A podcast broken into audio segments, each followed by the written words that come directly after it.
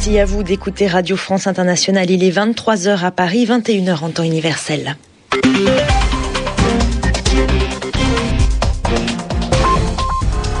Anne-Julie Martin. Bienvenue à tous. Comme chaque soir, votre journal en français facile pour le présenter avec moi, Edmond Sadaka. Bonsoir. Bonsoir Anne-Julie, bonsoir à tous. Au sommaire, la suite des déclarations et autres révélations suite à la mort de Ben Laden. Le tout sur fond de relations troubles entre les États-Unis et le Pakistan. Deux suspects arrêtés dans l'enquête sur l'attentat de Marrakech, une enquête qui avance bien selon le ministre des Affaires étrangères français Alain Juppé. Les États-Unis exhortent le régime libyen à cesser les bombardements du port de Misrata. Aujourd'hui, la mission d'évacuation de l'OIM s'est déroulée dans la panique. Et puis Manchester United qualifié pour la finale de la Ligue des Champions. Le journal en français facile. Et on ne verra sans doute pas les photos de la dépouille, donc du corps d'Oussama Ben Laden. Le président américain Barack Obama refuse de les publier pour prouver son décès. Les clichés pourraient servir de propagande, estime-t-il, et il représente un risque pour la sécurité nationale. Lors de l'opération Commando, une quantité impressionnante de matériel informatique a été saisie, des dizaines de disques durs, d'ordinateurs et de clés USB. Les services secrets espèrent bien y trouver une mine d'informations sur le réseau Al-Qaïda. La Maison Blanche affirme qu'elle se réserve le droit d'agir à nouveau contre des terroristes au Pakistan. L'opération Commando menée lundi, en tout cas, met en relief les relations troubles entre Washington et Islamabad. Coopération ou bien méfiance, élément de réponse avec Olivier Four. Jusqu'alors, le Pakistan dénonçait le fait que les Américains aient mené unilatéralement et sans consultation préalable l'opération commando contre Oussama Ben Laden. Aux États-Unis, Léon Panetta, le directeur de la CIA, assure que si Islamabad n'a pas été mis au courant, c'était pour que personne ne puisse alerter le chef d'Al-Qaïda, retranché dans la ville garnison d'Abbottabad. Mais pour le premier ministre pakistanais en visite à Paris, Youssouf Raza Gilani, la coopération contre le terrorisme n'a jamais cessé. En réalité, nous avons toujours pratiqué le partage de renseignements, et cela avec de nombreux pays, y compris bien sûr les États-Unis. Nous avons partagé des informations avec eux. Et ils vous ont prévenu pour le raid Nous avons partagé du renseignement. Un partage du renseignement, mais jusqu'où les responsables politiques pakistanais ont-ils fermé les yeux sur une opération planifiée ou les Américains ont-ils surpris tout le monde en menant un raid éclair? Le plus probable est que Washington ait prévenu les responsables pakistanais au tout dernier moment, de manière à ce que l'armée pakistanaise ne commette pas de méprise en tirant par exemple sur les hélicoptères américains qui opéraient au-dessus du territoire pakistanais. Le Premier ministre pakistanais, qui a donc été reçu ce mercredi par Nicolas Sarkozy, a demandé à la France son soutien pour renforcer les forces de sécurité de son pays. La France dispose d'informations selon lesquelles deux éventuels suspects ont été identifiés au Maroc dans l'enquête sur l'attentat de Marrakech. C'est en tout cas ce qu'affirme le chef de la diplomatie, Alain Juppé. L'enquête avance bien, a-t-il ajouté. L'attaque survenue dans un café touristique la semaine dernière et qui a tué 16 personnes, dont 8 Français, n'a pas été revendiquée pour l'instant. Les États-Unis exhortent le régime libyen à cesser les bombardements du port de Misrata et lui demandent d'autoriser l'acheminement de l'aide internationale et l'évacuation des civils. Tripoli n'a pas tenu sa promesse de reconduire une trêve, une suspension des combats. Aujourd'hui, les forces loyales à Muammar Kadhafi s'en sont pris au navire de l'Organisation internationale des migrations, l'OIM. La mission d'évacuation s'est déroulée dans la panique. Les tirs de mortier ont retenti alors que le Red Star One venait d'accoster. Ils ont semé la panique parmi les travailleurs migrants qui attendaient depuis samedi d'être évacués de Misrata.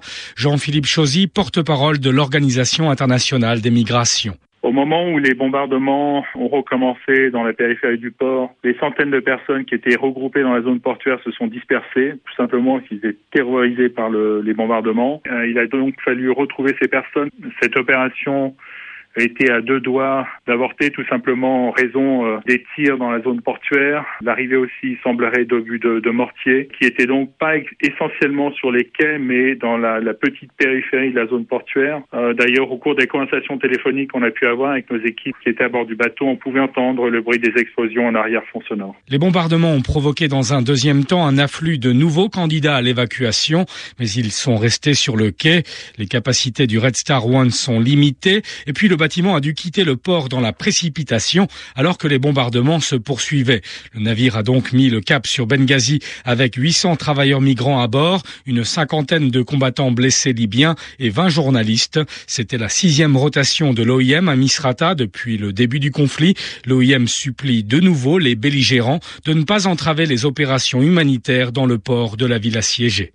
En Syrie, le mouvement de contestation ne fléchit pas. Les militants ont annoncé la poursuite de la révolution et des manifestations. Selon une organisation des droits de l'homme, il y aurait environ 8000 détenus ou disparus dans le pays.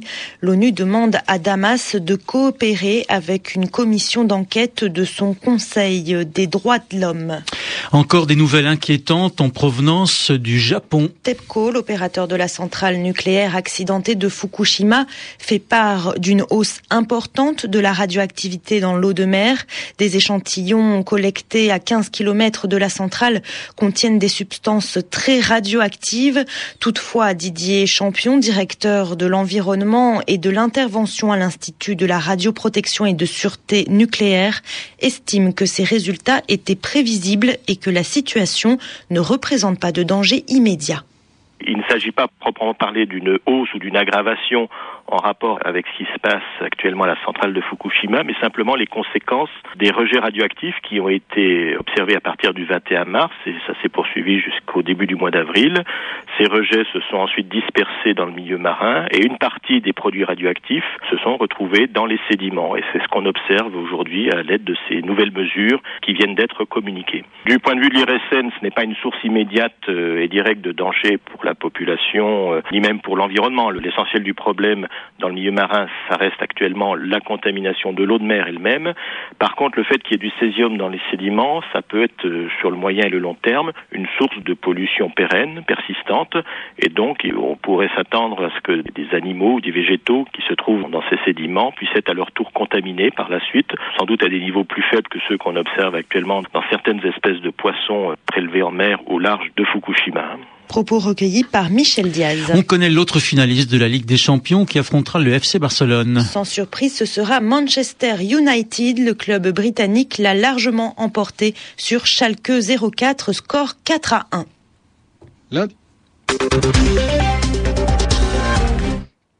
Place à la... Jones recule ce soir de 84 points et se retrouve à 12 724 dans un volume de plus d'un milliard de titres sur le New York Stock Exchange.